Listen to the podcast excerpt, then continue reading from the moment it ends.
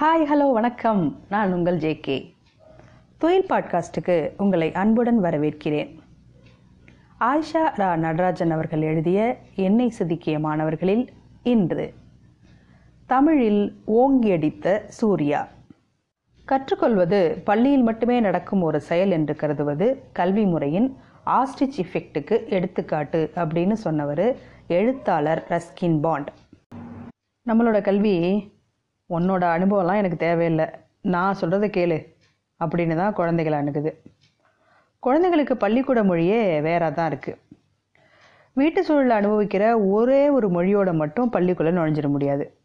தாய்மொழியில் மட்டுமே குழந்தைகளோட உண்மையான கற்றல் சாத்தியம்னு எனக்கு காட்டியவர் தான் சூர்யா. வாரதா கல்வி காங்கிரஸ் கூட்டத்தில் ஆறு முதல் பதினாலு வயது வரைக்கும் இலவச கல்வி வேணும்னு காந்தியடிகள் கேட்டார். ஆனால் நாம் இன்றைக்கி ரெண்டரை வயசுக்கு மேலே உள்ள பிஞ்சுகளையே லோயர் கிண்டர் கார்டன் அதாவது எல்கேஜி அப்பர் கிண்டர் கார்டன் யூகேஜிகளுக்கு அனுப்புகிறோம் கிண்டர் கார்டன் அப்படிங்கிற ஜெர்மானிய சொல்லுக்கு கருணை மிகுந்த இயற்கை சூழலில் வளர்தல் அப்படின்னு அர்த்தமாங்க. அந்த கல்வி இல்லங்களை முதல்ல ஆரம்பித்தவர் ஜெர்மனிய கல்வியாளர் ஃபெடரிக் ப்ரோவல் அவர் நாலு வயசுலேருந்து ஆறு வயசு குழந்தைகளுக்கான காப்பகமாக ஆயிரத்தி எண்ணூற்றி முப்பத்தி ஏழில் பாட் பிளாங்கட் பர்க்குங்கிற நகரில் முதல் கிண்டர் கார்டனை தொடங்கினார். அங்கே குழந்தைங்க வீட்டில் இருக்கிற மாதிரியே ஆடல் பாடலோடு இருக்கலாம். எப்போ வேணும்னாலும் தூங்கலாம். குழந்தைங்களை பாதுகாக்கிறதோடு மட்டும் இல்லாமல் அவங்க வரப்போகும் பள்ளி வாழ்க்கைக்கு தயார் செய்து தான் அவங்களுடைய முக்கிய நோக்கமாக இருந்தது. கிண்டர் கார்டனில் உதவியாளர்களாக அவர் பெண்களுக்கு சிறப்பு பயிற்சி அளித்து அவங்கள நியமித்தார் இந்தியாவில் ஆயிரத்தி தொள்ளாயிரத்தி எண்பதுகளில் அமுல்படுத்தப்பட்ட புதிய கல்விக் கொள்கை தான் இந்த கிண்டர் கார்டன் நர்சரிகளை பெருக வச்சுச்சு. ஒரு குழந்தை வீட்டில் வளரும்போது ஒன்றரை மாதத்துலேயே முதல் சொல்ல அறியுது. அது அம்மாவிலிருந்தும் தொடங்கலாம் அத்தையிலேருந்தும் தொடங்கலாம். ஆனை பானை மாடு காக்கா இப்படி எல்லாத்துக்கும் பேர் வைக்கும். இதுதான் கற்றலோட ஆரம்ப நிலை. இது இப்படியே தக்க வச்சுக்கிட்டு இயற்கையாக அமைஞ்ச அதே சூழலில் கற்றலை இதமாக மேம்படுத்துறது தான் பிரபலோட உண்மையான கிண்டர் கார்டன் கல்வியின் நோக்கம். சரி. ஆனால் நம்மளோட நர்சரி கிண்டர் கார்டன்லாம் என்ன பண்ணுது? தாய்மொழியில் சிந்திக்க அங்கே அனுமதி கிடையாது. ஏற்கனவே குழந்த மாடுன்னு பேர் வச்சதை திரும்பவும் கவுன்னு பெயர் மாற்றி வைக்கணும். அப்படின்னு ஒரு கட்டாயத்துக்கு ஆளாயிடும். இது மிகப்பெரிய வன்முறை இல்லையா? தன்னோட தாய்மொழியை கற்றுத்தேர்ந்த ஒரு குழந்தையால் பதினைந்து வயதுக்குள்ள சராசரியாக ஆறு பிற மொழிகளை பயில முடியும். ஆனால் நம்மளோட கிண்டர் கார்டன் முறை தாய்மொழியை நிராகரிச்சிருச்சு. தமிழ் ஆங்கிலம் ரெண்டு மொழியிலையுமே சரியாக படிக்கவும் எழுதவும் தெரியாதவர்களாக ஒரு சந்ததியே பாழாக்கிடுச்சுன்னு சொல்லலாம். தொடக்க கல்வி தாய்மொழியில் தான் இருக்கணும் அப்படின்னு எஸ்பால் கமிட்டி பரிந்துரையை யாருமே பரிசீலிக்கலை. ஆனால் தாய்மொழி கல்வியை தக்க வைக்க முடியும் அப்படின்னு எனக்கு காட்டியவர் தான் சூர்யா. ஆரம்பத்தில் நான் எல்கேஜி டீச்சர் தாங்க. பல குழந்தைங்க மாதிரி எனக்கும் அதுதான் முதல் நாள்.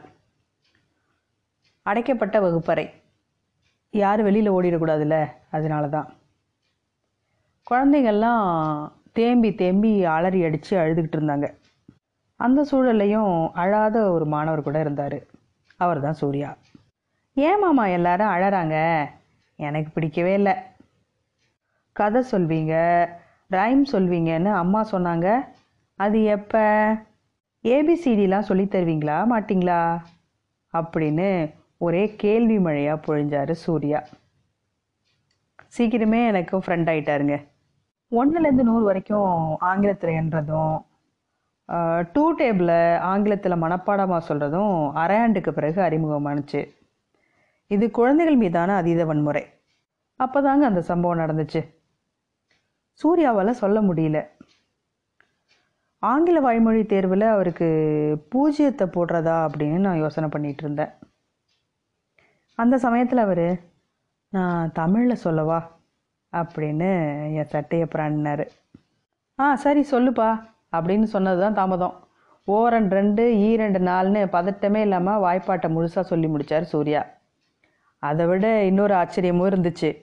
நான் வாய்ப்பாடு தலைகீழாகவும் சொல்லுவேன். அப்படின்னு சொல்ல எங்கே சொல்லு பார்ப்போம் அப்படின்னதும் மட மட மடன்னு தலைகீழ சொல்லி முடிச்சாருங்க. சொல்லி முடிச்சுட்டு எங்கள் பாட்டி சொல்லி கொடுத்தாங்க அப்படின்னு சொன்னவரை நான் அப்படியே போய் கட்டி பிடிச்சிக்கிட்டேன்.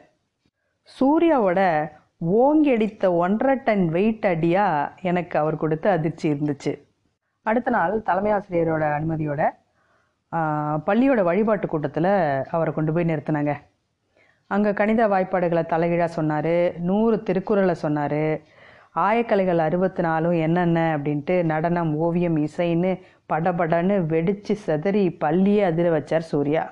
பிறந்த நாளிலிருந்து தொடக்கப்பள்ளியில் மட்டுமின்றி நாள் முழுவதும் குழந்தைகள் விழித்திருக்கும் அத்தனை நேரமும் எல்லா உறவுகளின் வழியாகவும் தொடரும் ஒரு சுதந்திர கற்றல் செயல்பாடு தான் தாய்மொழி கல்வி அப்படின்னு எனக்கு காட்டியவர் சூர்யா. இப்போ சூர்யா குழந்தைகள் நல மருத்துவராக நெய்வேலிக்கு பக்கத்தில் இருக்கிற ஒரு இடத்துல சேவையாற்றி வருகிறார். மீண்டும் சந்திப்போம். நன்றி.